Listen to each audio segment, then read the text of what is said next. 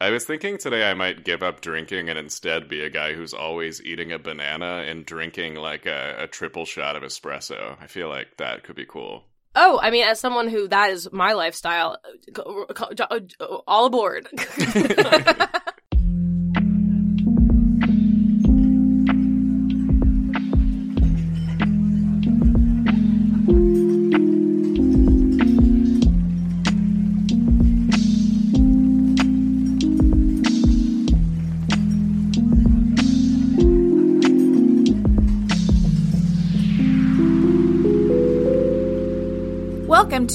Watching Movies at the Bar, a podcast about bar movies and movie bars. I'm Bethy Squires, and with me as always is Thomas Grabinski. Hi, Thomas. Hi, Bethy. How are you doing?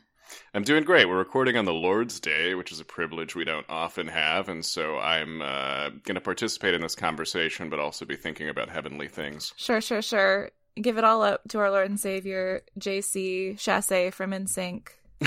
yeah. We stand. And joining us today is Addie Weyrich, who has a monthly show at Dynasty Typewriter called Everything's Great. Addie, thank you for coming. Hey, thank you so much for having me on the Lord's Day in our Lord's Year 2020, uh, 2021. Jesus saves. What would Jesus do? Jesus would be on a movie podcast. Okay. um, I knew that Addie was going to be good for the pod because we met at a bar at somebody's birthday party Mm-hmm. and she just walked up to the group we were in or maybe I walked up to her group and was just like, "So, what are the like science fiction concepts that scare you right now? What are you most troubled by in science fiction?" That was your opener. yeah.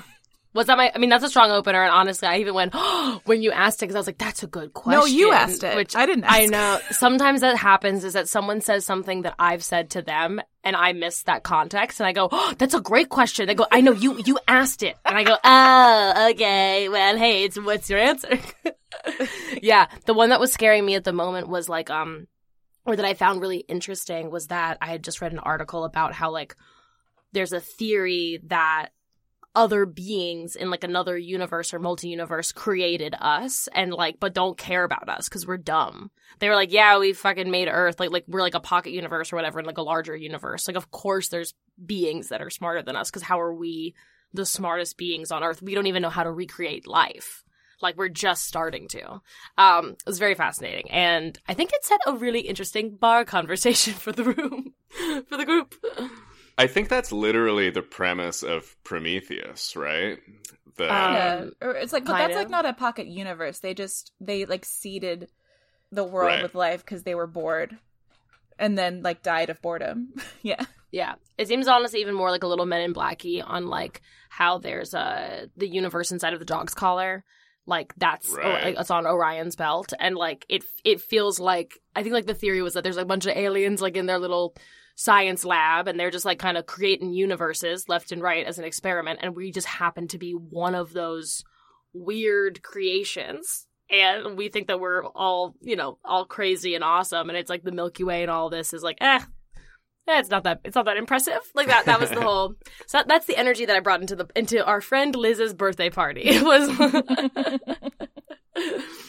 And I said I was really stressed out by the concept of like the idea that like transporters or like teleportation rays uh actually kill you and that Right. like your consciousness is like transported but your phys- that physical body died like you have died and now you've just sort of downloaded into some new meat so like Yeah. to, to your mind you don't think you died but one version of you did die that is really crazy. It starts to get really crazy when I start to think of organic for like organic material versus anything that's inorganic or any kind of being like, well, how can my like brain juice and like meat sack like transfer or how can consciousness transfer? And then we get into the Lord's Day, then we get into what is a soul? Can you make a soul? Are soul are souls real? If only there were movies that explored things like this.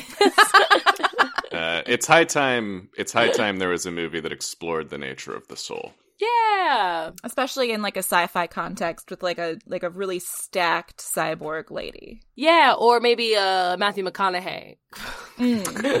Going fishing. or maybe or maybe a Matthew McConaughey, yeah, who's who's in the little um I was trying to describe it as like the the space library where in in Interstellar where he's like kind of thumbing through all those little like lines in time and space. Yeah, anyways, this is not the movie that we watched for this podcast. Not even, honestly, not even close. I don't even think there's a single, there's b- rarely, barely any science in the movie that we watched. Yeah, we watched a movie with very little uh greater import, I would say. Yeah. That's part of what makes it a blast. Big though. time. Are we, are we revealing It doesn't really yet? purport to be much more than perfectly. Oh, we're never going to reveal it. I know it's gonna not like the title of the what movie podcast. We're talking about. We're going to tell them at the end. It's a little, it- it's a little old movie that rhymes with Schmosen from Evan. Schmosen's from Evan. Before we get into Smotion Smishmevin, Addie, what is your relationship to watching movies at bars? Is that something you like to do, or do you prefer to talk about movies places? What is your experience? Okay, so I have ADHD like pretty bad, and I only we only found out this like a year ago, and so it's been a year of me like being like, oh, that's how my brain works, or like that's why my brain does that, and I only say that because like I'm an only child, and I grew up, um, I think watching more TV than movies, just in general. Um, like I also and also I because of like stuff that happened when I was a kid, I grew up really fast, and so a lot of my friends were much older, and like still to this day, like are often five, six, ten years older than me, which also just means that they have had a lot more time to watch movies. So I feel like I'm always like catching up, and someone's like, "You haven't seen such and such," and so so much of my life has been, "You haven't seen this, you have to see this." But then put put on top of that, like being an only child with like parents who were like always working and never really home and definitely not available to like hang out. Um, watching a movie felt pretty lonely because I would watch the movie and then I had no one to talk to it, t- talk with about it. Versus um, watching TV, it kind of is a little more solitary. Like you might be able to find someone. Oh, are you watching The Office or are you? But it felt more like a community aspect uh, with TV and a lot less time too. Or you could watch it for a long time or a short period of time. So I I I don't re- I didn't really grow up watching like I would not say that I was a big movie person, like a movie watching person growing up. I I always wanted people to come over and hang out so we could watch a movie, or like I wa- I was like, can we please go to the theater? So I was the person who was always getting people together in text threads to go to the theater, and I was the one who was like buying the tickets and then like asking for money back or whatever. It was very exhausting. Um, but um and so that's how I had my friends. Um, and so, so in that sense, like watching movies at bars, I don't think I have much of it. Like I was like, oh, this is a really interesting podcast because there are movies that are playing at bars, and I think honestly, because of my ADHD, I don't enjoy it because I'm like, what's going on? Why can't we get subtitles? Why aren't there subtitles? Or like if I'm trying to watch the movie and then someone's talking to me, I was like, I can only focus on one of these things at a time. And depending on how good the movie is or how interesting that person is, like one of them's got to go. Um, and oftentimes it's a little less rude to talk to the person. Um, uh, so I think sometimes when I watch a movie or if there's a movie on at a bar, it reminds me, it feels kind of more like, um, like I had a friend who at parties he used to put on on his TV like a train just traveling through Switzerland. It was just like this beautiful like Yeah. POV of a train, and so just kind of like nice images to be accompanied by. So it feels like movies at bars are more about curating and uh, curating a vibe, much like lighting or music choice. I really hate when it's just like a news channel because I'm like, well, then there's no like like a channel that's playing TV, a movie. Like, well, you put no thought into this. Like, I'd rather be in a bar where it's like every time you walk into that bar, there is a genre that is playing. But what if Yeah. the news anchor told you Mm-hmm. that Danny, Mm-hmm. Russ, and the boys mm-hmm. pulled off the perfect heist? So the problem is that if Ocean's Eleven was playing at the bar, I wouldn't talk to anybody because I'd be like, "We gotta watch this movie." And I and I would I would find the bartender and I'd say, "Can you put subtitles on and make it louder?" And I and I and then and then the bartender would say, "Uh, yeah, of course, it's Ocean's Eleven. I don't know why we didn't have subtitles on in the first place." And then someone else would be like, "Hey guys, stop talking. Everyone at this bar is trying to watch the best movie ever made."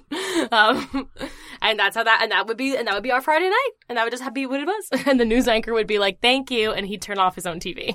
like that's how that would. I want to circle back a little bit to only child watching more TV than movies. This is also my experience. oh, amazing. As an only child of, of working parents, I watched TV constantly. Yeah. You know, sometimes are movies on TV, but I did find it less emotionally isolating than watching a movie. And I don't know if it's because I've like, I don't think it's because I found movies like isolating. It's more that like, there was a little bit of like, um an American Tail like we're looking at the same moon thing Yeah. like somebody is watching the same channel somewhere else Yeah, there is and that, kind of felt yeah. nice I liked of being like, oh, we're all watching, you know, for for me, it was like, oh, overall watching Zack and Cody on Disney Channel at you know at 8 p.m. or like um or even I don't know even with uh uh with TV I just I just thought of this too. You're also being entered into a world, so it's like a movie. Sometimes the movie ends and you're like, man, I want to keep hanging out with those guys. I want to keep I want to learn more about these characters that I fell in love with. And unless they make a sequel that might just disappoint you, there's no way that you can do that unless you rewatch it. Versus like the Office or like, you know, Big Bang Theory, Always Sunny in Philly, like Philadelphia, like these shows that have been going on for forever. It's because people just want to keep hanging out with those characters and living in the world. And it's like, those are my friends. And that's very Yeah. attractive to an only child. I I learned the the term parasocial relationships earlier than the rest of Twitter. hmm Um, it was when I was still in high school because it was I, I was like hearing stuff. I was like, oh yeah, that's how I think about Buffy reruns. Mhm. like, these are my friends, and hmm and I read an article that was like, actually, parasocial relationships when they're not like psycho shit have some of the same benefits physically as having real friends. And I was like, good news for me, somebody who has more TV friends than real friends at the time. I will say this is really embarrassing for me to admit, but I I just kind of got over a like I would say pretty weirdly intense 2-week parasocial relationship where I was like I've met this person a couple of times. I think they would be obsessed with me. We are going to date. Like I like and I've never I've never thought this before. I've I've almost made fun of people growing up who were like, "Wow, like my friend like Sarah really thought she was going to marry Chase Utley when we were like 13." And I was like, haha, no, that's, um, no, Sarah. And she was like, no, it's going to happen. and I was like, that would be weird. That would mean he's a pedophile. Um, but I legitimately cleaned my house. My mom came to help. I, when she was here, I was like, listen, this guy's a celebrity. He's not to date me if my house looks like shit. And we like, decluttered my house. I cleaned, I got financial stuff in order. And by the end of the two weeks, I also was like, I like, it's like I came out of a fugue state and was like, whoa. And also I found out he had a girlfriend. And I was like, whoa, okay. So I got over him and then, and it's, but, but to be like, I actually cleaned my home because I was like, this guy is going to want to date me the next time I see him. And I can't take him, and he's gonna be, and he's, and I have to rise to the challenge. And I like became a better person without him ever knowing, and I'm not gonna tell you the name of the person, and he will never know either. but it, was worked. Steve it had the Blue's same Clues, benefits. wasn't it? Yeah. It's it's George Clooney, which dovetails back with the conversation we're having. Get ready to Um, bring it back, Tom. My thank you. My my Mhm. experience of watching movies as a kid was very different. I ironically like watch TV by myself, but I have Mhm. five siblings, most of whom are like way older than me. And so as a kid I would like sit on the couch or on the floor while they were watching like A Knight's Tale or The Matrix or like The Empire Strikes Back and that would be uh, like a social experience and something to bond over with people who otherwise have like nothing in common with me other than the same mom and dad. Exactly. No, but I think that's exactly why I didn't watch movies and I did watch TV. Was because I was like, je- I was like, well, yeah, sure. You've, oh, what are we gonna do? I guess we'll buy pizza and everyone just sit down, shut up, and watch this movie. And that's like the babysitting or, or whatever. And it's like, oh, I wanted that. So yeah. So I when people like watch a lot of movies, I ask if they have siblings. And I'm like, did you watch with your siblings? And oftentimes the answer is yeah. This is interesting. I've never I've never tried to put these pieces together before. This conversation has never occurred to me. Really? Never. Yeah. I think about being an only child all of the time, all of the time. I think birth order is very fascinating. My dad's also an only child. He also thinks it's fascinating. Um, we're like two weird only children who just like watch the world and are like, how do people share? What is that? Like, I get it, but like, how do they feel about it? um, I know how to share. I know how I've taught myself to share and I quite enjoy it. But what does it feel like to be young? like, and to to learn how to share? yeah. Like, what if you want to go to soccer camp and you can't because you have a sibling who their schedule conflicts? I have no idea what that is like. I only know that we can't go to soccer camp because we don't have money for it. But I don't know. But but it's not like oh we have the money but you can't because of someone else's schedule. Of course I'd want to kill my sibling because like I have cousins who are like babies right now and like they want to legitimately they make jokes about killing the other one. And I was like this is crazy. And then other people who have siblings are like ah it happens. You just kind of want to kill your siblings sometimes. Is that true, Tom? Uh, yeah. I uh, I've been uh, upset with my siblings before to varying degrees and for super different reasons. Yeah. Uh, but I've never been driving a monster truck hmm in a cutthroat it, race with my brother who has a remote controlled hmm much smaller monster truck. Tom, if you just want to talk about the movie, just talk about the movie. oh no, I don't. I just sorry. I I I've been reading a book about how to effectively moderate conversation, um, and I'm trying some of the four tips they gave me. And was one of the four tips, hey, if you're with someone, it's okay if he doesn't make you laugh, because as long as he doesn't make you cry, No, because that's fucked That up. line's that exchange is brutal. it's brutal. it's fucking great. So we are talking about Ocean's Eleven. Um, Yeah. This is a movie that I believe The is Steven Soderbergh yes, remake. a movie that is very near and dear, I believe, to all of our hearts. Addie, what made you want to talk about this movie? You know, it's um well well you gave me a list of all these movies and I was looking at them.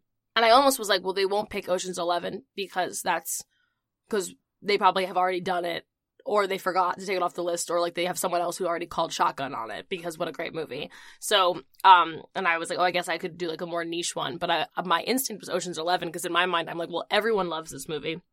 This is hands down across the board a movie that no one has a problem with, uh, which is very funny to say out loud. And then also because my dad, you know, um, famously historically only child, um, he there's like three things. There's three movies where if he's ever watching or like scrolling through channels, he will. If any of these movies are on, he will stop what he's doing because he's a writer. I like writes books and stuff he'll, for other people. He's a ghostwriter. Um, he'll stop what he's doing and just watch the movie. And it's Ocean's Eleven, The Hangover, and then like any documentary about World War II. Like those So- are like Vegas and World War II are like the He can't get enough. Can't get enough of the stuff. He's a fucking obsessed. And Ocean's Eleven, I just so at any given moment in my life, I will have gone downstairs into the living room at any time of day, day, night, whatever.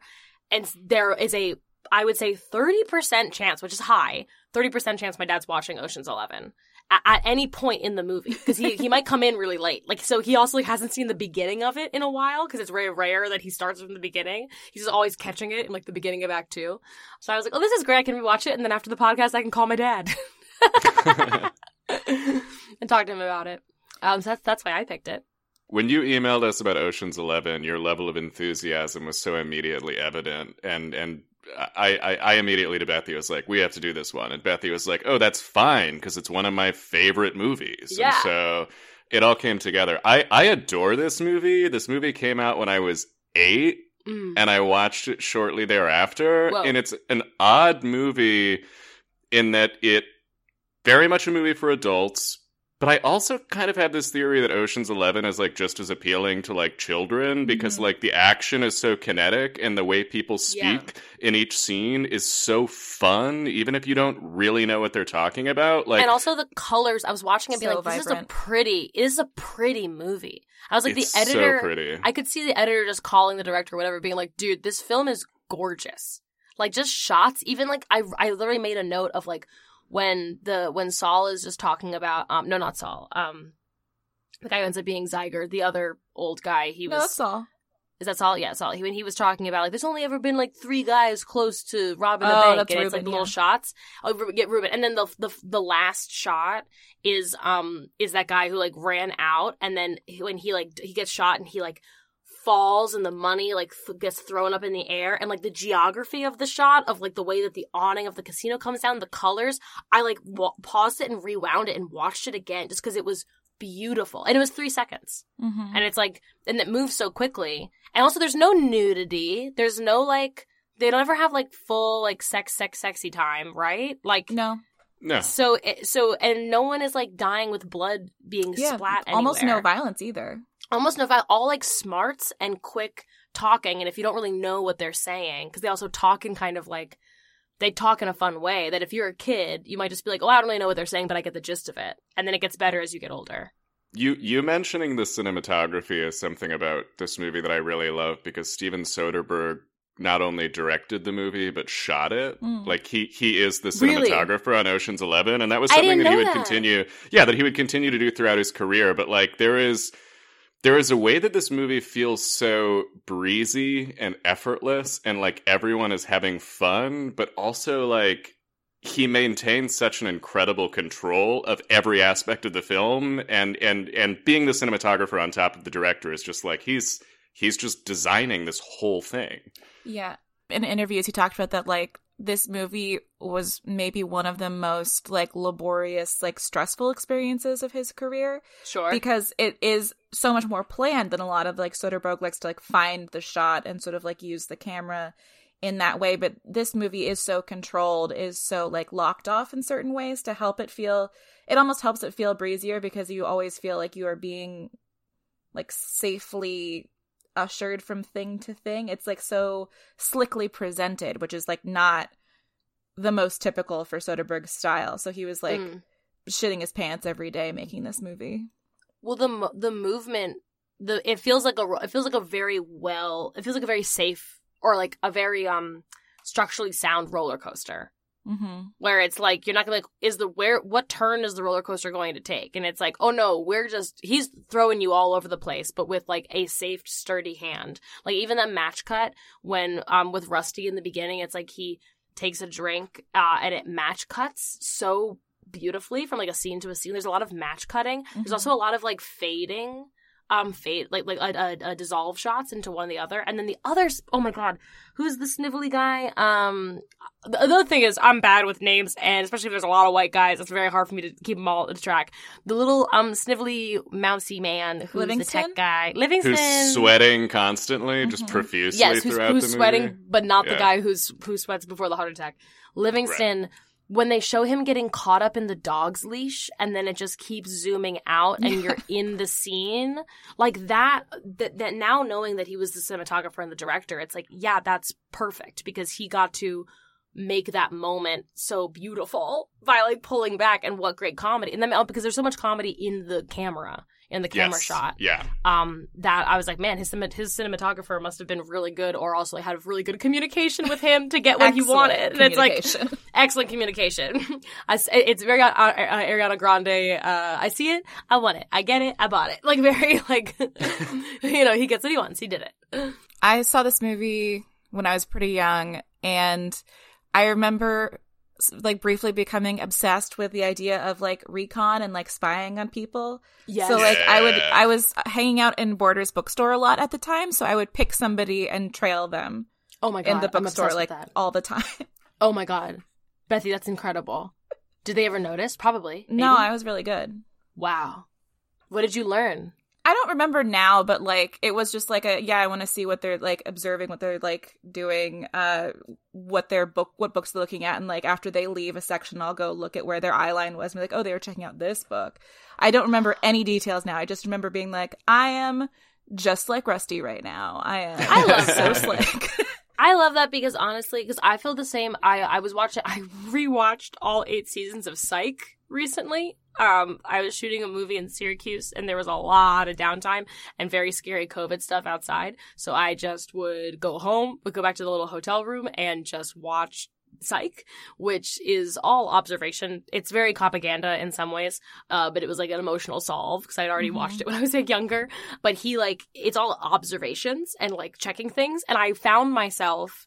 I will watch someone go by and I'll like see like an untied shoelace or something. And I'll be like, that tells me this person was in a rush to get to wherever they were going. And like it's very fun just to like do the little recon or like to kind of like when you notice that you can see someone and they can't notice you. Like I definitely do a similar thing of like being like, if I was a spy, this is the information I would get.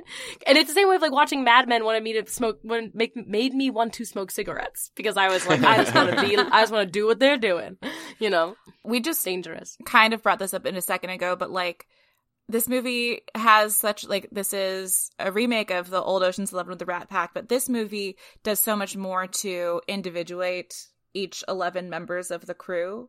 Like they are Mhm. much more their own guys than the original. Which guy are you? Tag yourself. Mm, I will say I am a Reuben. I think you're a Reuben. I'm a Reuben. I'm, you know, a little bit back. I'm not necessarily in the middle of the con, but I have like a big picture notion of things, and a m- historical context is also a forte of mine. Colin, Hmm. our producer, is a Livingston Dell, the the little little nervous tech guy. Mm-hmm. Tom, what are you? This is really hard, and I wish I'd had time to think about it more. But I Sorry. do, I do identify in some ways with Linus. the the Matt Damon character, Yeah, yeah. there is like there is kind of like an insecure little brother quality to that character that I think is very unique for Matt Damon to play Mhm. because of what you think of his star type being. But I I see some of myself there. I can't say I'm like Russ or Danny. I wish I could. Yeah. I gotta say, I think I'm Brad Pitt. I think I gave it some thought, and I think gave it some thought because I was also maybe like maybe I'm a Linus, and then I I literally because as I have ADHD and my brain goes, brrr, I when I was like Addie, maybe you're a Linus, and I was like, why do you think that? And it was like, well, because you know maybe like you um you know you don't you gotta like learn to believe in yourself maybe you're in your parents shadow. And i was like that's not true. I believe in myself. I've outburned i've outshined my parents shadow. They're in mine. I love them so much. Uh, dad if you're listening to this i love you so much. I don't i don't actually believe that. Um but uh i think i i think i'm not a danny because i think i i think i wouldn't i think in a i was just trying to think like if i was had a very the things that i have a very strong skill in like performing comedy or like hosting a comedy show or like I have a black belt in karate or like if I was like amongst people if I had like a skill and I had to use my skill, what's my confidence level in that skill? And I think I do feel like I have rusty uh like like rust type confidence in the skills that I have. However, I and I do think I would get frustrated at someone who would put their own like emotional personal shit before the the, Mm. the the the welfare of the group and i Right. think that would make me really upset because i'm like dude go to fucking therapy because i think i've been to therapy so much so i think i so i actually think i'm a russ and that's and and i and I, i've only been able to say that because i've been to therapy Addie, did you real quick question? Did you breeze over having a black belt in karate?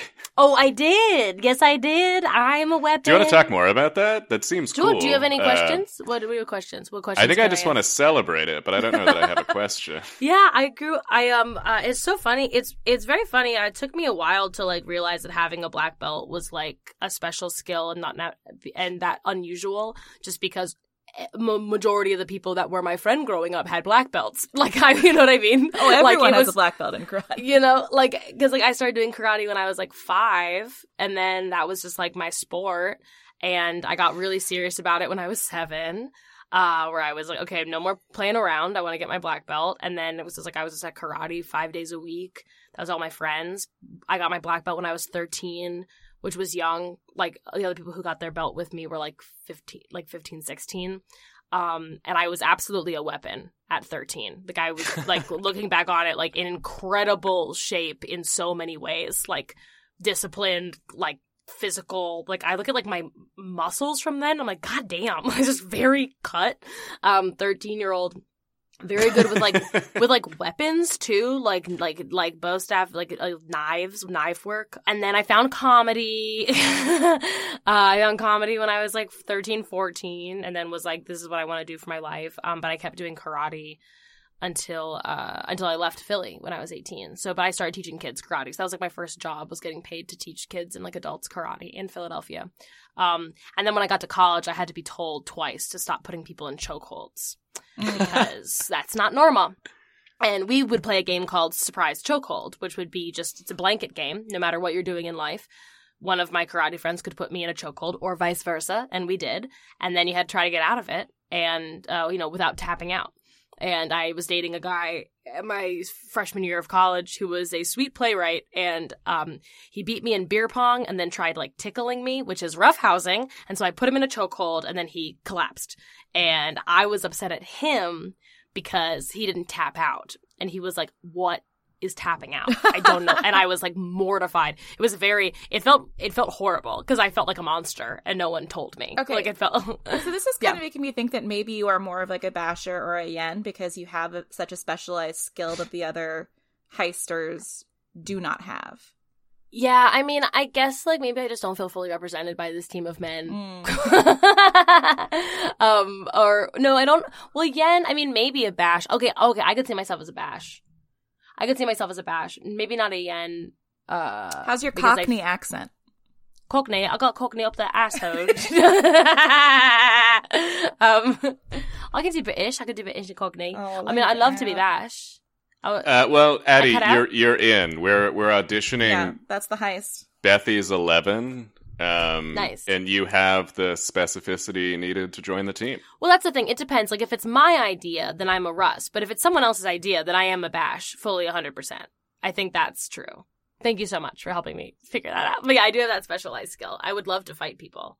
The majority of movies I've watched are action co- action movies, maybe action comedy or just straight up action thriller. People are confused that I don't watch more rom coms, but that's just what I grew up watching was action movies. That's all I want to do. we should maybe take a step back and assume there has to be somebody who hasn't seen this movie and needs like a little bit of a explainer of what happened or hasn't right? watched it in a long time. Maybe. yeah hmm thomas do you want to try and give a try at summarizing the film Yeah, so at the top of Ocean's 11, Danny Ocean, a seasoned thief, is getting out of the big house. He's ready to re enter society after getting busted uh, on a botched job. And the moment he's out, he's got a big job in mind. And we learn that his ex wife, Tess, played by Julia Roberts, has left him for a casino king. And so Danny, to sort of reassert himself, wants to get together all of his best guys to rob three casinos owned and operated by this dude. Um, and that is that's not what he tells his friends. He tells his friends that he, they want to make 150 million dollars because it's a casino and a fight night. And most notably, his friend Russ or Rusty, um, he does not tell Rusty that his ex-wife Tess is involved at all. He's like, "What? I'm just trying to rob this guy, this bad guy, right?" And then on, and I checked it. It's at minute 45 is when Rusty is when Rusty is when Russ sees Tess. So it's really halfway through the movie that then the reveal is, uh oh. Mhm. the emotion But yeah. danny um assembles a team he's we've got the twins or the the boys two jethros Well, I mean, I, oh yeah, I was gonna say, do you want to read out the things? Because I did. oh It yeah was cool. we're gonna to, like, we're gonna talk pause. about the that in a second so he assembles a Oh, team fine. we got a, a demolitions expert a master hacker some car boys uh, an old con man who's the best in the biz a pickpocket and am i forgetting anybody? The bankroller. That's it. That's all Yeah. the guys. Oh and and the grease man a, a chinese acrobat who is the jumpiest little guy to ever jump. And together they with the rest of the movie is seeing how their plan does and does not go according to plan. Yeah. Which also, and I would say, I mean, I have not watched the original that we have referenced, which is, and Tom, for, for listeners at home, Tom just gave a big old thumbs down, uh, in the Google Hang chat. He just gave a big old stinky thumb down. Um, but I do feel like, uh, this is a movie that so, that has been parodied so many times, or like thematically parodied, um, in like literally any like Brooklyn Nine-Nine episode when they do their Halloween Mhm. episodes, or any episode, or any episode or movie that's like, and now here's how the heist is gonna go down. And then it kind of like shows what the plan might be. And it's like, you always, I would say, like the formula for a heist movie, which is what Ocean's Eleven does perfectly, is like they say, this is how the plan is going to go. And they like explain the plan and they show like the recon leading up to it. And then the plan does not go according to plan.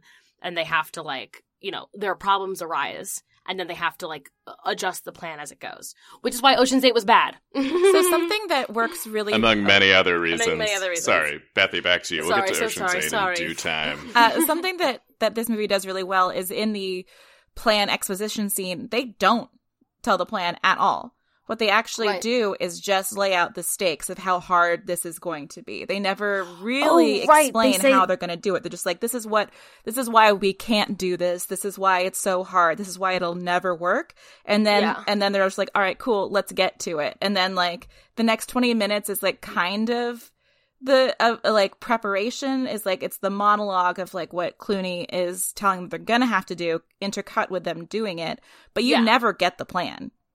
It's Yeah. not until the Oh, very end that you actually find out what the full plan was, and it's Which so is- good.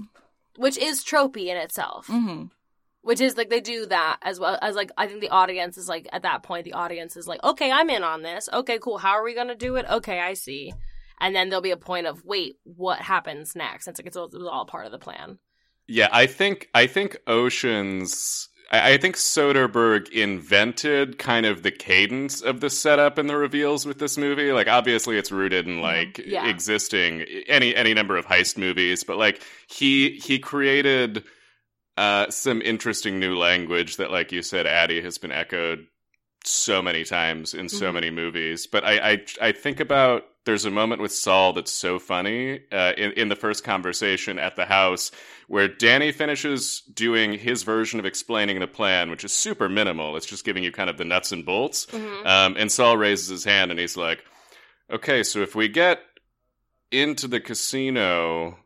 And, you know, through the vents that we can't traverse and into the vault that we can't possibly enter, we're just supposed to walk out with Mhm. $150 million Mhm. and there's a beat and danny has a half-hearted like well yeah yeah. and then saul goes okay and Okay. crosses his arms and that's that's like the movie like on on kind of a meta level it's just sort of like they know you're going to go along with it because the filmmaking is so energetic and the characters are so fun that like Yeah. the more minute details don't really matter it's it's also it's a fun movie to watch.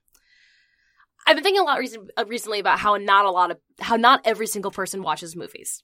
Like I've had like conversations with people because I, and I think like in LA espe- especially all of my friends here not only watch movies but like love to watch and talk and discuss. And like you watch a movie and then you also go and you watch YouTube videos that break down sequences. Like you watch like stunt people react to and editors react to. And like you really get into and, and we're also writing at the same time. So we're watching movies and we're like how did they get all that information out in the first 12 pages? Oh my god and I've been thinking a lot about people who don't do this. And like I had a friend who said that like he was at a dinner and a woman was like, "Who's Adam Driver?"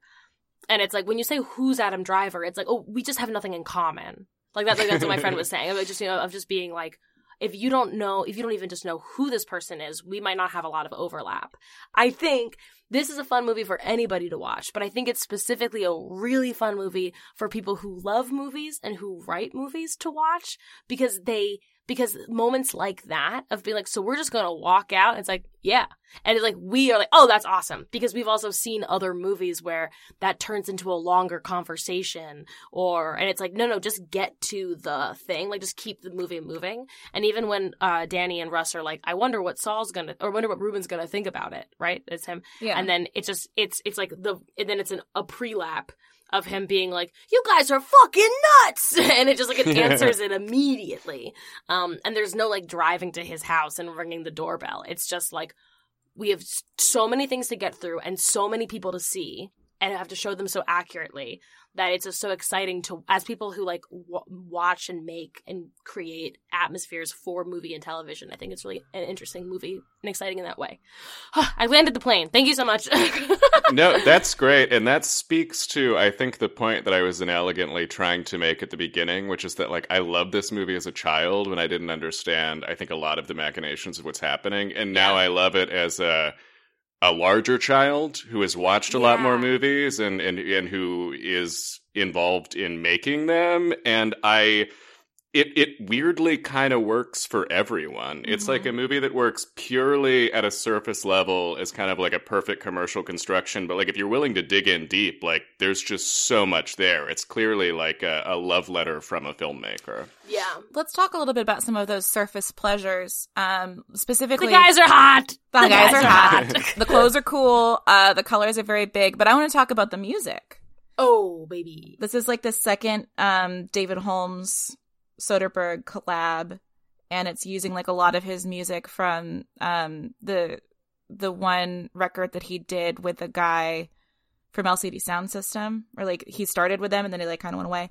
i'm Um, looking up david holmes Wait, did James Murphy make music with David Holmes? Yeah. Um, if you read, it's in Meet Me in the Bathroom. They were like friends, and then David Holmes kind of like got a record deal and then fucked off back to England, and it, it's like really Uh, bad blood now. But they s- he oh started. shit! I do remember this. So like some of the music in Ocean's Eleven is on the album that he started making with. Um, I already forgot his name. Mis- James Murphy. James Sound System. maybe i'm getting those wrong but i'm looking at i mean there's also a lot of uh, he's part of the band unloved Mm-hmm. whose music has been used extensively in the television series killing eve and holmes is the composer so that's also very cool Yeah. It uses these amazing classic Vegas tropes of like Elvis, obviously, but then the first um, scene, I think the beginning of the actual heist night, um, the song that they cut to is Blues in the Night by Quincy Jones. And I, he Hmm. has like multiple records that were recorded in like the Tropicana or in the Flamingo. Like he was like a showroom guy for such a long time. And it uses like Caravan, which is like this exotica song. So like a lot of the music is like bringing a lot of old Vegas flavor to it. And that's something as I've gotten older, I really appreciate about this movie is that it is like, yeah, as as a little kid, I'm just like, this is cool. This is the coolest thing I've ever seen in my whole life. But then as I've learned more and more about Las Vegas and about the history of crime specifically in Las Vegas, Oh, This- which is what? Is that too long of a tangent? But what is the his? What have I'm you learned get about into Vegas it. and the history? Okay, that amazing. like I it, love this. it really Fantastic. perfectly um this movie is about old Vegas guys taking something back from New Vegas. So like Mm. Reuben is an old like I this is the first time I realized it watching it. Reuben is an old Jewish mafia guy. Oh, like yeah. I didn't realize he's Jewish mafia until this viewing. I'm like, "Oh fuck, of course he is. That's how he's running a casino." So it's Yeah. about mob Vegas guys stealing from corpo Vegas guys. This is about like uh fucking over Steve Wynn, which is beautiful. Which I will say, and we we don't have to get so into Ocean's Eight, but I do think that that is actually my biggest. It is my biggest problem with Ocean's Eight. Which, if you guys do not know, Ocean's Eight was like the most recent Ocean's movie with Sandra Bullock. Thomas is giving two big old honking stinking thumbs down about it. The thing that I really don't like the most is that they're stealing diamonds from a muse- from the from a museum from the Met. They're stealing like history like artifacts. Like their Mhm. whole thing is like stealing the Swarovski uh, diamond, and and they're and, and and not only are they, and then the twist. uh, What I don't like is their twist. The twi- the big twist is, oh, you thought we were only stealing one necklace? We're actually stealing a bunch of them, and it just was this thing where I'm like, I don't. I think you guys are bad people stealing from maybe good people, or not like, or, or they didn't like they didn't make the they didn't make the museum seem bad. They didn't make the diamonds seem bad, and it was like, oh, it's just a bunch of ladies stealing diamonds. Yeah, it's very easy to make diamonds and the owners of diamonds evil. Like it is It's- actually it's a really evil. bad. it's easy to like talk about like what did the Swarovski family do? Was there anything they did? Like, is it symbolic or in some way? But it was just kind of like to say fuck you to say fuck you versus this is like bad people stealing from other bad people, and it kind of just feels like hey, it's like. Don't hate the player, hate the game. Like old casino, new casino. It's all casino, baby. And like, what are casinos? Casinos also very much take advantage of people who have gambling addictions. Like, they're not, like, we don't really have sympathy for people who make money off of people losing money. And that, like, was gone in Ocean's 8 completely.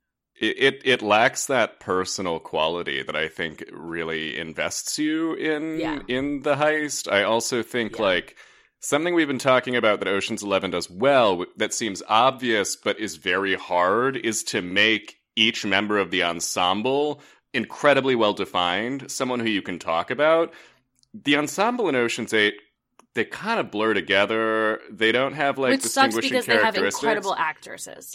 They're all amazing, but like ironically have no chemistry together, Mhm. are not having fun making the movie, are not Mhm. really given anything interesting to do. Like it was enough for the studio to be like, we will reboot this with women as a I don't know, like a, a, a half gesture.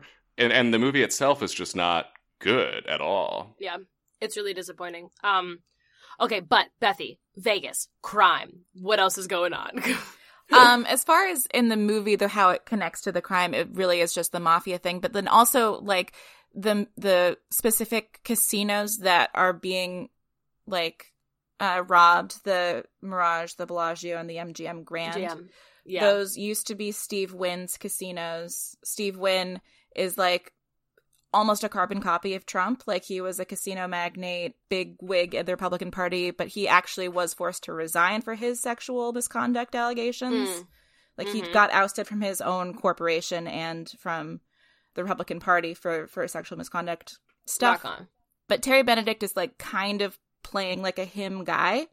But it's so Mhm. funny because Steve Wynn is like the anti Terry Benedict. He would never Steve Wynn would never be the guy to like take care of every problem personally. Steve Wynn is also kind of a big fucking dork. Mhm. Um he there's this special that aired on I think NBC like when Treasure Island, the casino came out, like hmm that was one of Steve Wynn's casinos, and he insisted that he would cameo in this TV special about like there's a real pirate's lair in Treasure Island, and Blackbeard is really there, and Oh I, God. Steve Wynn, no Blackbeard, and, And I, like, Steve Wynn. Yeah, that's like, yeah, fucking lines, yeah. goober. Mm-hmm. okay, incredible. so that's that's something that I appreciate. Like, you know, we on this podcast we did Swingers, and that's like a downtown Vegas movie, and this is a strip movie, and like you really can tell the difference between those two Mm. places by how they do Vegas, like what the Yeah. energy is. Yeah, and I also like. I mean, Vegas is also a great place. I mean, I mean, Vegas in itself, like thematically, is just like you know, of such a gilded gold type place of being like everything looks very glitz and glam and and you know, but it is it is just essentially a mirage in the desert of what it actually is. And like not everything and and you know very like, fake gold gilded gold it looks like gold but it's not. And then in the um i mean literally in there uh ella fitzgerald? Is that the ella is it the ella Mhm. fitzgerald? Yeah the ella fitzgerald is the loop is the loop of the robbery and it's like that's not what it looks you know of like literally them being like check the cameras check the cameras again and uh, it's just it's just a magic trick. And then also how great is like so much of heist is making it look like magic and what is vegas also known for? Casinos and magic. Sorry my closet is under steps. Like the steps in my apartment building so sometimes it's great for recording and sometimes it's bad. Uh, It kind of sounds like a ghost. Is it not a ghost? Is it a neighbor? I just didn't know if you guys were ready for me to say that I have ghosts in my house, but I am. We're a I'm so ghost friendly friendly. pod. Ghost-friendly pod. Oh yeah, you did, you did Ghostbusters. Uh, we should Mhm. talk about the the made up con names that Soderbergh and Yes. Ted Griffin made up. So he says Brad Pitt says near the beginning of the movie. Off the top of my head, I'd say you're looking at a Boesky, a Jim Brown, a Miss Daisy, two Jethros, and a Leon Spinks, not to mention the biggest Ella Fitzgerald ever. Yeah. And Soderbergh explained that he actually did know what all of those mean. Like he helped, he, he and Ted Griffin like made them up together. Yeah. I mean, because they have such symbolism behind them. Yeah. Should we, how do we want to unpack them? I mean, I literally have this like article on it. So, like, okay, so the Boesky, the Boesky is uh so it is is Saul who's playing Lyman Zerga. And so he and so Lyman Zerga, he's the whale who asks to put his jewels in the casino vault. So he's the one who's getting into the vault. Um and his jewels are actually dynamite. Um and this is a reference to Ivan Boesky, a big-time trader on Wall Street who got caught committing securities fraud. The con here is about a wealthy roller who has insider information. So that's cool. That's a fun. Does that make sense? Yeah. Yeah. Okay. The next one, a Jim Brown, named after the famous American football player Jim Brown, who is widely regarded as one of the greatest football players ever. The fight between the characters is called a Jim Brown in a reference to the confrontations in football, and that's the fight between Fra- Frank Can- uh, Catton and Linus. Which I did make a note. I was like, not only are these actors such great actors, but the characters that they play are also great actors because Mhm. that scene with Frank and Linus where he's like, "You're being racist," like a black man can't, and and Linus like, "What? No, sir, I am not." Like they they, they had to sell this fake fight, and that was the Jim Brown because that's a, con- a football confrontation. I heard that it was also just because he played like a lot of tough guys in movies. It wasn't just like the football of it. And then hmm did Jim Brown was he in one of those movies where a white guy and a black guy are handcuffed to each other and have to learn about tolerance? Oh, that's even fun. I mean, I that's could be wrong about that. If that's crazy. Not to my We will knowledge, cut but that. maybe. The fight between the characters called Jim Brown in reference to the confrontations in football. I think that's a stretch. I think it that one's a stretch. But the next one, a Miss Daisy, makes sense because Driving Miss Daisy is a movie about a woman who gets chauffeured around town, and the team uses a SWAT van, which is remote controlled and therefore being driven by not them, and that's their getaway vehicle. Is the Miss Daisy? So that's the remote controlled car. That's just sweet. That's called Miss Daisy. And then the two Jethros are given to the Malloy brothers, Turk and Virgil, and that's a reference to Beverly Hillbillies, uh, who have the character of the same name, and they're slightly redneck Malloy um, Malloy brothers who are hired to look after Miss Daisy, the van. Um, and also throughout, and there's uh, two Jethros because they come in tandem. They are asked on a variety of tasks. The balloons, which I love, I love the balloon um, scene. And uh, and the remote control drag car they're playing at the beginning is a clue to the ploy later at the end of the movie. The balloons is so good. The balloons is like um, that's the thing where I'm like, wow, teamwork really makes a dream work. And like, and also again, such good actors. They just have to convincingly, what fun. Okay, I would want to be one of those characters. So actually, maybe I'm one of the brothers. Maybe I'm one of the bro. Maybe my character, my Ocean's Eleven character, is one of the brothers, and then one of my best friends is the other person too, or I play both. You can replace Casey Yeah, Affleck. he's out. It's hot. I'll do it. What a what a what a, a incredible a compliment. Their fight, though, when his brother calls him Balloon Boy, is just Boy. like burned into my brain from when I was a kid. Who you Mhm. calling a friend jackass is something that also gets stuck in my head constantly. Um, I think it, they're kind of surprisingly there, there's such utility players within the heist because they do as as Jethro's. It's not just that they're like the car guys; they're also like underestimated because they give off hayseed vibes. So Yeah. like nobody knows that they're conning people because they seem too dumb to even know where they are. Like when they're in con mode. Yeah, I will say the one thing that I do like about Ocean's Eight, it's the the first, it's the it's the scene, it's the only scene I love, but I love it so much. That's the only redeeming quality is when Sandra Bullock in the beginning of the movie gets to steal all that makeup by pretending like she's returning it. And my Oh, friend, yeah. my friend John Braylock, he was like, "That's being a white woman, using your white womanness Mhm. as a superpower." Of being like, of like, I'm gonna call the manager vibes. Oh my god, please no, no, white lady, please don't. And then she just gets to steal stuff. Um, and I think these two brothers, they get to by being two good looking clean white men who also look kind of dumb they get a lot of like empathy and sympathy of like come on those two nice guys can't be up to anything bad they're just you know not too smart up there like just so they just they're not suspicious at all and they're not going to be roughly put out of the casino for causing a ruckus because a lot of the people in the casinos are clean, nice looking white guys who are dumb. And so like they That's the bread and butter like- of the casino industry, baby. That's well it is. So it's like their utility is um you know, kind of like almost pawns on a chessboard where it's like, but there's a lot of them. And you can't do shit in chess if all of your if all your pawns are gone, like your frontline defense, you know, and the multiple of them. So it's really yeah, they're great. And and the genius of that pairing is you can't just have one good-looking kind of unassuming dumb guy. You have to have the brothers who have the like really juvenile competition that continues to exist between them only Mhm. because they're kind of dumb and their development is arrested because they Mhm. mutually motivate each other to do more and to do better than Mhm. they would ever do on their own. And so it's also very believable. And also, Yeah. I think harder to remember them because they kind of both look alike. So it's like, oh, there were these two guys. I don't know. One was You're paying attention hair, to their was- vibes more than who they are. Like there are these Yeah. two guys who are yelling at each other. He kept calling him Balloon Boy. That was fucked up.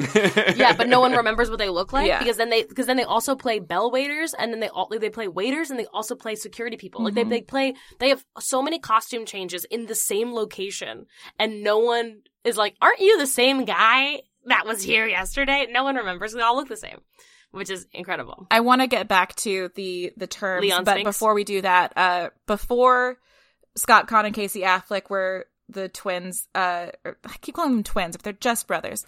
Before they're brothers. the brothers, uh, the Jethros, Luke and Owen Wilson were considered, but they had to do Royal Tenenbaums instead. And then Oof. Soderbergh was like, "What about Joel and Ethan Coen?" Whoa. he wanted to just cast That the would Coen be brothers. incredible. All three versions of this are great. Like even though Casey Affleck, bad dude, this is good casting, but like yeah. oof. Oh, I always forget that he's bad guy and I called him hot. Can we cut that? Oh, I thought you meant it was hot that you were gonna get to replace him. Oh yeah. Like oh, what a hot keep it. opportunity for the world. Well then, oh then let's keep it then. If that's how it came off.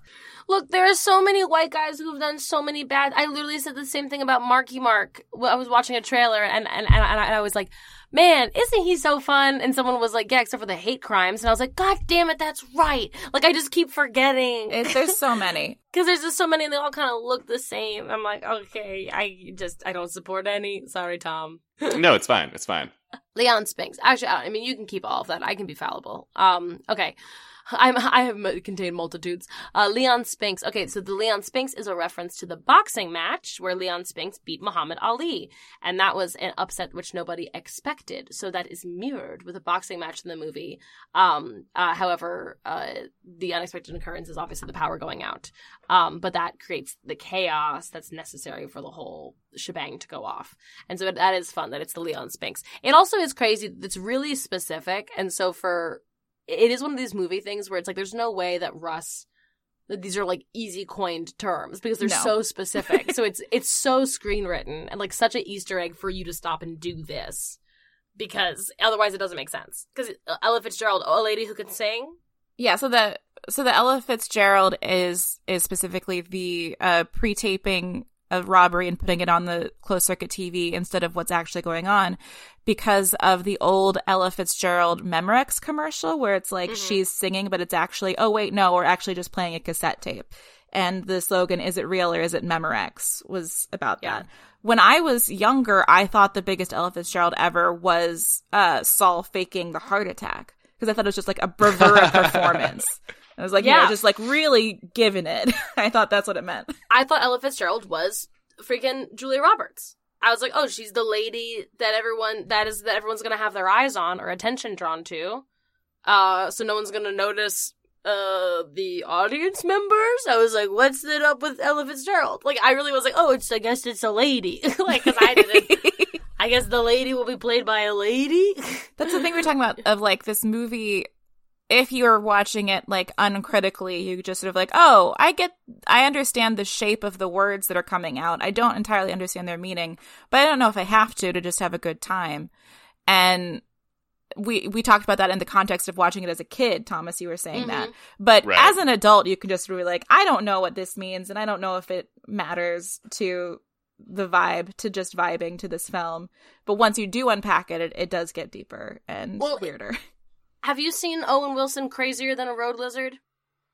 No. Owen Owen Wilson. I'm gonna, Owen Wilson. You can look up Owen Wilson crazier than a road lizard, and he has found a way to put the term crazier than a road lizard into almost every movie he's done. There's like a smash cut where he's like, "That's crazier than a road lizard." No idea what it means. Don't know. I mean, I guess road lizards are crazy, but like he has found a way to put them in uh, very underreported news. It's only it was like one Vulture article, I think, about crazier than a road lizard, and Bethy's like, and I'm gonna look it up right now. Um, Bethy's writing Road Lizard Road- Revisited. Road Lizard Revisited. Um, uh, but it feels like a thing where it's like uh, Owen Wilson says it, and you don't even bat an eye because you're like, yeah, that makes sense coming out of your mouth. So I think like Brad Pitt, his character being just so confident that he could say anything, and I'd be like, mm-hmm, that is the job. And so he's like, we're gonna need two Ella Fitzgerald, one ham and cheese pastrami, three goats on rye, and you better believe we're taking them all to Mars. And I go, mm-hmm, that's good. Can you put that in writing really quick though, in layman's terms? But like, you know, but you're like, oh great, if he think he knows like, what well, you talking seem confident about it, so I trust you. This is going to work out fine. Yeah, I'm about realizing just tell me where to go when, and I'll go. that when I was listing the guys in the team, I forgot to mention Bernie Mac as the insider, like on the ground floor, Frank Catton. Oh, Frank Catton. Rest in peace. Rest in peace. So, so incredible, and especially in this movie. And you know, he's so funny in this movie. He's bringing like a a much like smaller performance than like the Bernie Mac persona that you're used to. Like he's toning Mhm. it down so that these movie stars can do like their muted performance. He's like, "Well, I'm going to be like, you know, 70% of what a full Bernie Mac could be right now." He's not going like, "I ain't scared of you motherfuckers," but the scene where he like sh- gets the the price down on the vans that they're the going to use. handshake. Oh, it's so good. The good. handshake is incredible. Well, because he gets to be intense and Bernie Mac in other ways, and just Mhm. like how to hold the hand. And then we mentioned him in the Jim Brown, in Yeah. the Jim Brown thing. But he, um, I remember watching that the van this time around, being like, "Did I not remember this from last time? Like, this is just getting the price down, and that's it. like to get the van, but like could have just probably bought the van for full price. You got a lot of funding, you know." Sure, but you know, you got to have fun. I like that they the the boys are always finding like little cons within the con to keep themselves from getting bored from like the main task. Yeah. Like we're gonna we're gonna prank Matt Damon into thinking that that Clooney is out. That's just for us. Me that's just that's just for me and Brad to have like a little goof at Matt's expense. Yeah, yeah. Can I mention a detail I noticed this time that I've never yeah. noticed before watching Ocean's Eleven? So Please. I've seen this movie at least 20 times because it was one of the first DVDs I owned. I had like Same. the little cardboard snap case and just like wore Mhm. it to shit. But arguably the most iconic moment in this movie is post heist when they're all lined up, just sort of starry eyed as Clair de Lune plays. They're looking at the fountain. You've got these like really majestic shots of Las Vegas, and it's like these guys have done it. It feels really magical, like the culmination of this team up. I had never, ever, ever noticed, and maybe I'm stupid, but when they first go to Reuben's house and everyone is there, Clair de Lune is playing very faintly as diegetic music. How would while we have noticed sitting... that? Oh no, I you're not I'm stupid at all. of- Great catch. Yeah. wow. But when I was watching it this time, I'm like, oh, this is this is such a magical, almost subliminal detail where it's like the group is finally together. Like this is the magical ensemble. Like this is what it takes to accomplish this absurd task. Mhm. And so it's echoed later when it swells and, and booms, and that's like the big finale of the movie. But like this has so many little details like that that you don't need for the movie to work just on its kind of like fun surface level, but that make it really rewarding when you dig back in. Oh, every every part of the de sequence is incredible. Like it starts with that last shot on Terry Benedict, like so angry as the doors close on him. It's like a perfect goodbye to his character. He seems like he's going into like the bowels of hell to wreak his vengeance, but he's just in an elevator. But like, you know, we have the boys reflecting in front of the thing, but then you also have Julia Roberts like the the acting playing it on her face as she starts out mad and then goes, "Oh wait, no, I still love my husband and I'm excited about realizing that I still have compassion for him." And her they time it so that when the piece picks up is also when she starts like running again. So it ha- it's like really beautifully choreographed in the cutting for that. I think um it reminds me of this thing I was talking to a friend about because we love to talk about movies. And we were just talking about like philosophizing about directing and how like directing is a very certain type of manipulation or like intention um in a way that, like manipulation in like the most positive best use of the word of like of like the way that you can manipulate clay to be a sculpture you know and of being like we are putty and the director is about to manipulate us into a feeling of emotion or sense of understanding or some kind of allegory that they want us to understand Hey there, movie bar listeners. Producer Colin here. Right about now, we started getting some electronic interference that made the audio sound like this we want subliminal subliminally for about two minutes. It was right as Addie was getting to some really insightful points, so I've typed out most of what she said as best as I could manage, and I will read it to you now.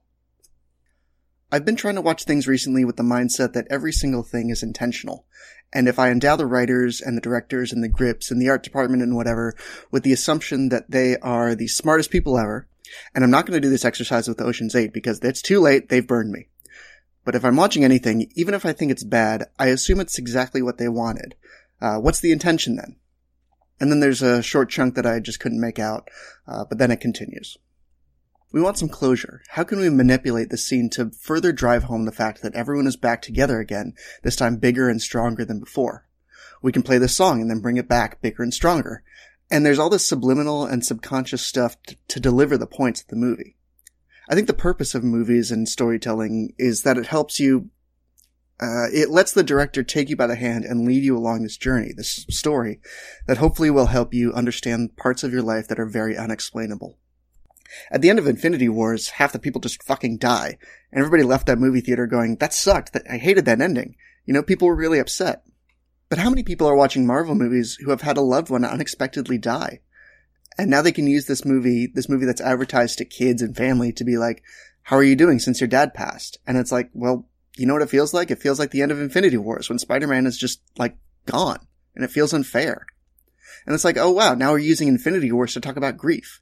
And that feeling, you could very easily be like, man, everyone's back together again.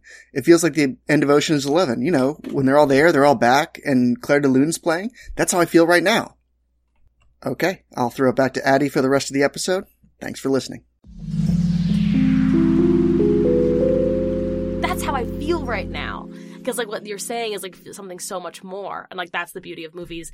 And that is my TED talk. Um, but I just love. I think I think movies and TV and stories are fucking awesome, and they are so important to society. Addie, you you articulated something that I think about and talk about a lot, and is maybe like the most important tenet of the way that I approach movies, which is Mm-hmm. a lot of times I feel like movies are served poorly by the discourse when people assume that they're smarter than what they're watching.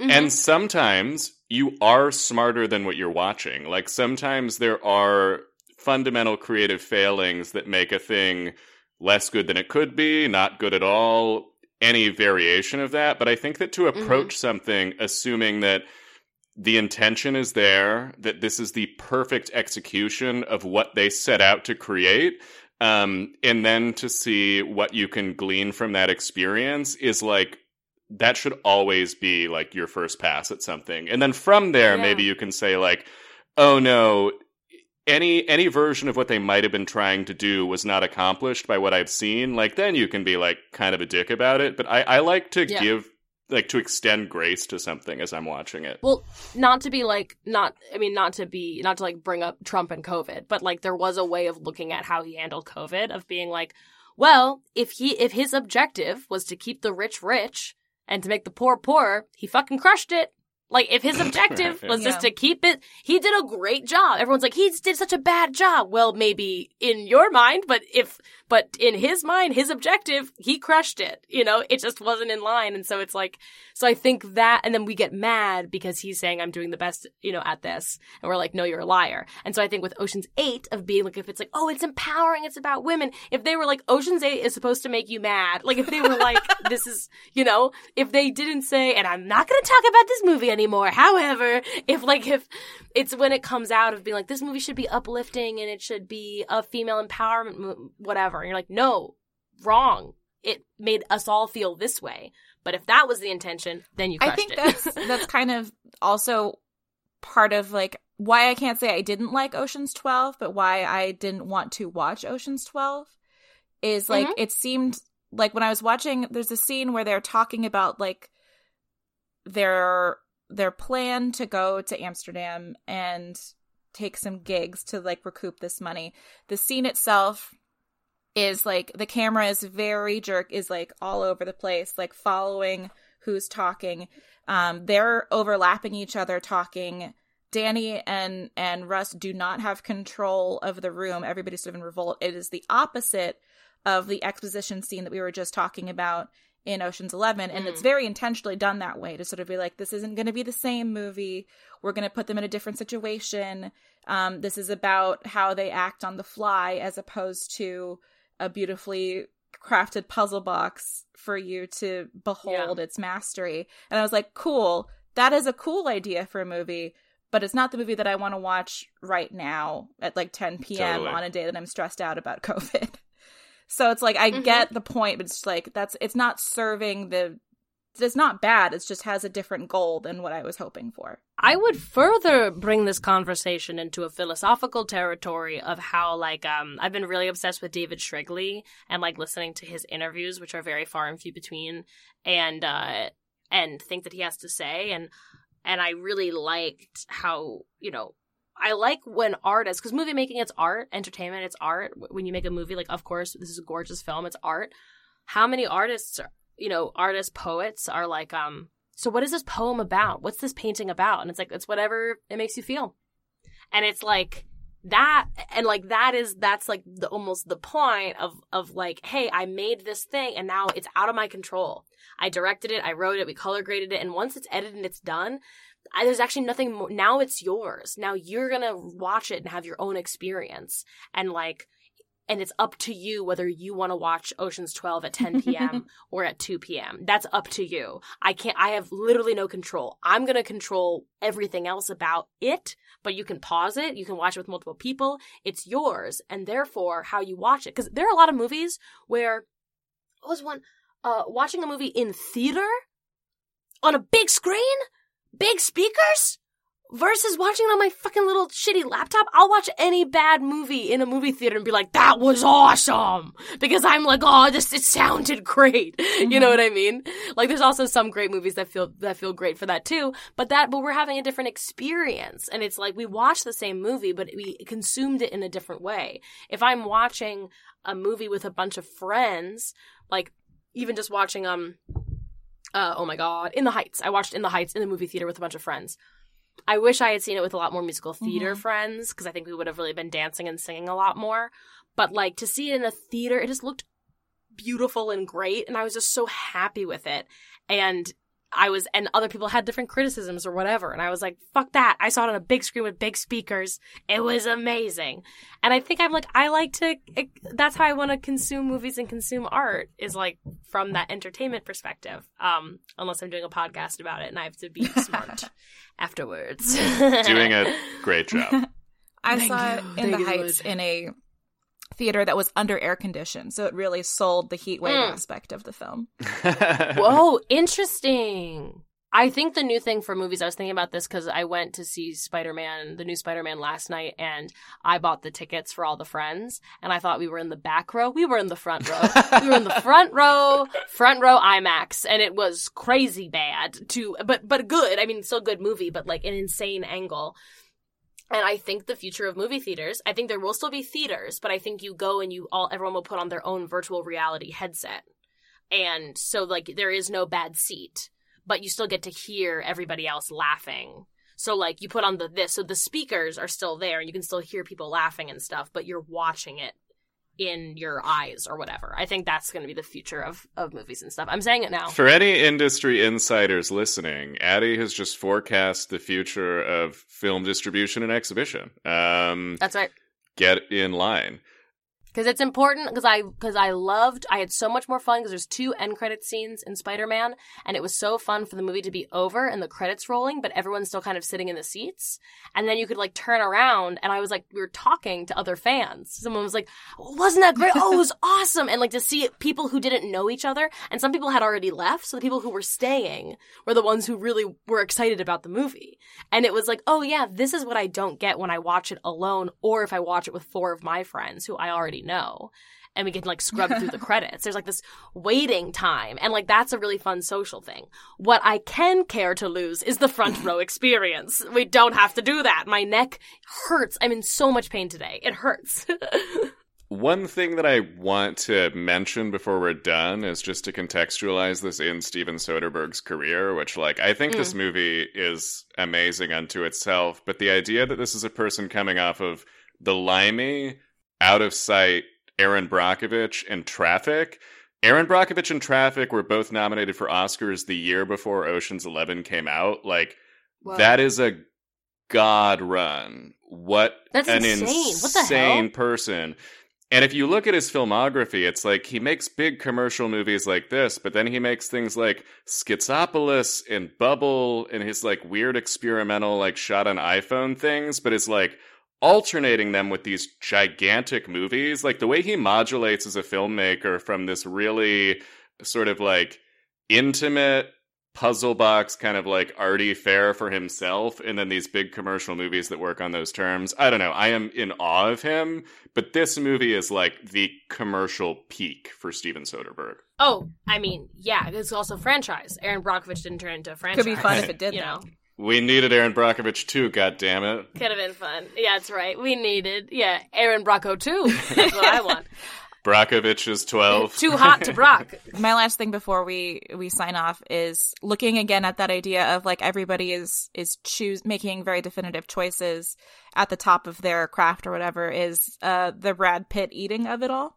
Yeah. Oh my um he you know he said that he was thinking of it like Brad Pitt looks cool eating and I think he maybe just wanted to look cool eating but he said in interviews that he his thought was that these guys are like always on the go so he never he thinks that Rusty is a guy who never gets to sit down for a meal so he's just snacking all the time. I love that. I love that That's too. so cool. That's fun. And like honestly, like stuff like that is I really I mean it, it is it's not my goal, dream job goal to only act in other people's things. Like I very much uh, want to act in the things that I also write and that I am in creative control over. But there's something very fun when being cast in a role to be like, cool, um, thank you so much. This is like what I thought of the character, and I think this is how this person would act. And like, it's such a fun gift to give to the movie. Even in this, in I just this Syracuse movie, um, uh, it'll come out on Hulu. We don't know what the name of it will be yet because it had to get renamed, but it'll come out in Hulu like in the spring, I think, of 2022. Um, maybe February, who knows? Um, but there's like an Easter egg moment that me and this other actress planted in like on the first day of filming because we had read the script. And like it's just kind of fun to see if anyone catches it and late and then to for you know for a reveal for a reveal or whatever. And it's a thing that like we even told the director a couple days later. I was like this is what we did. And she was like oh that's great. And it's just like fun like because no one really noticed. And it was this fun little like easter egg that like kind of cemented a little like, relationship storyline or whatever.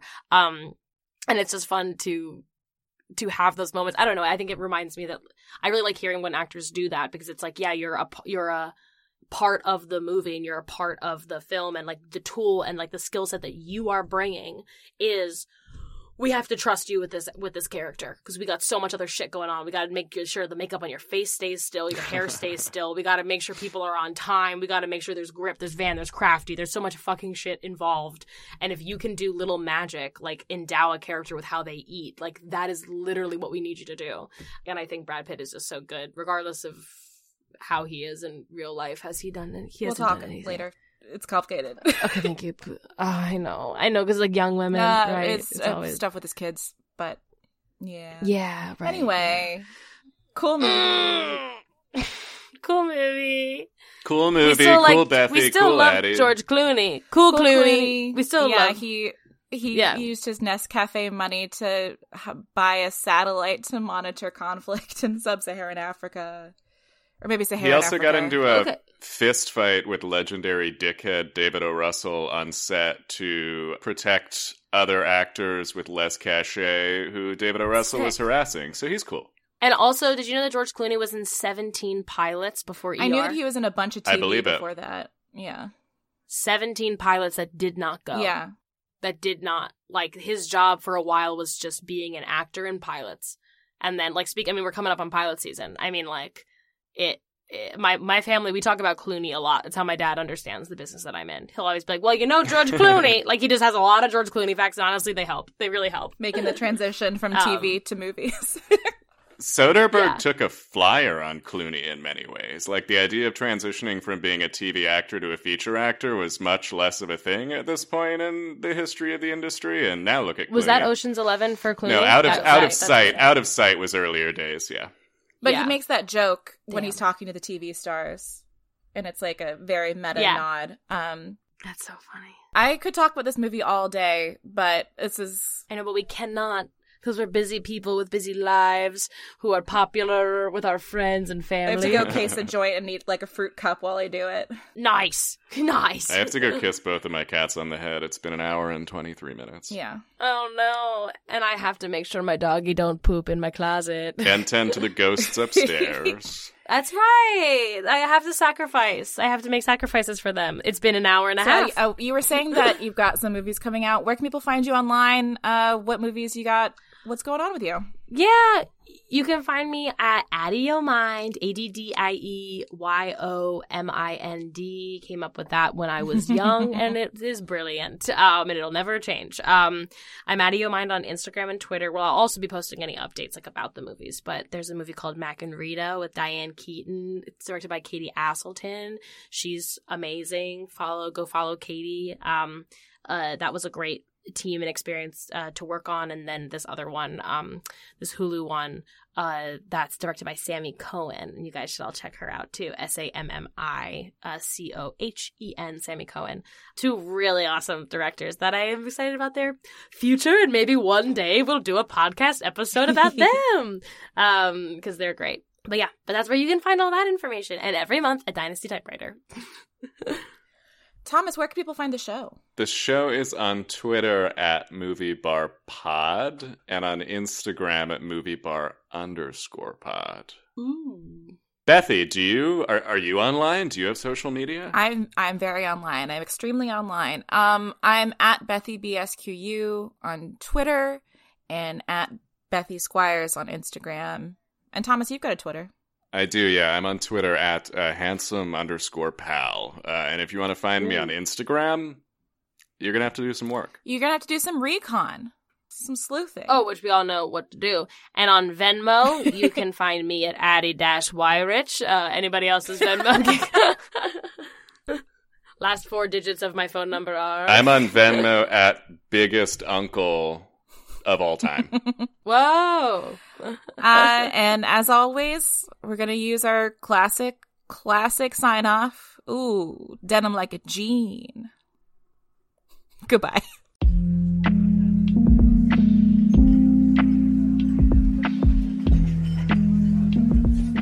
Watching Movies at the Bar is edited by Colin Jenkins, with show art by Lindsay Farrell, and that theme you hear at the top, that's Quentin Mulligan.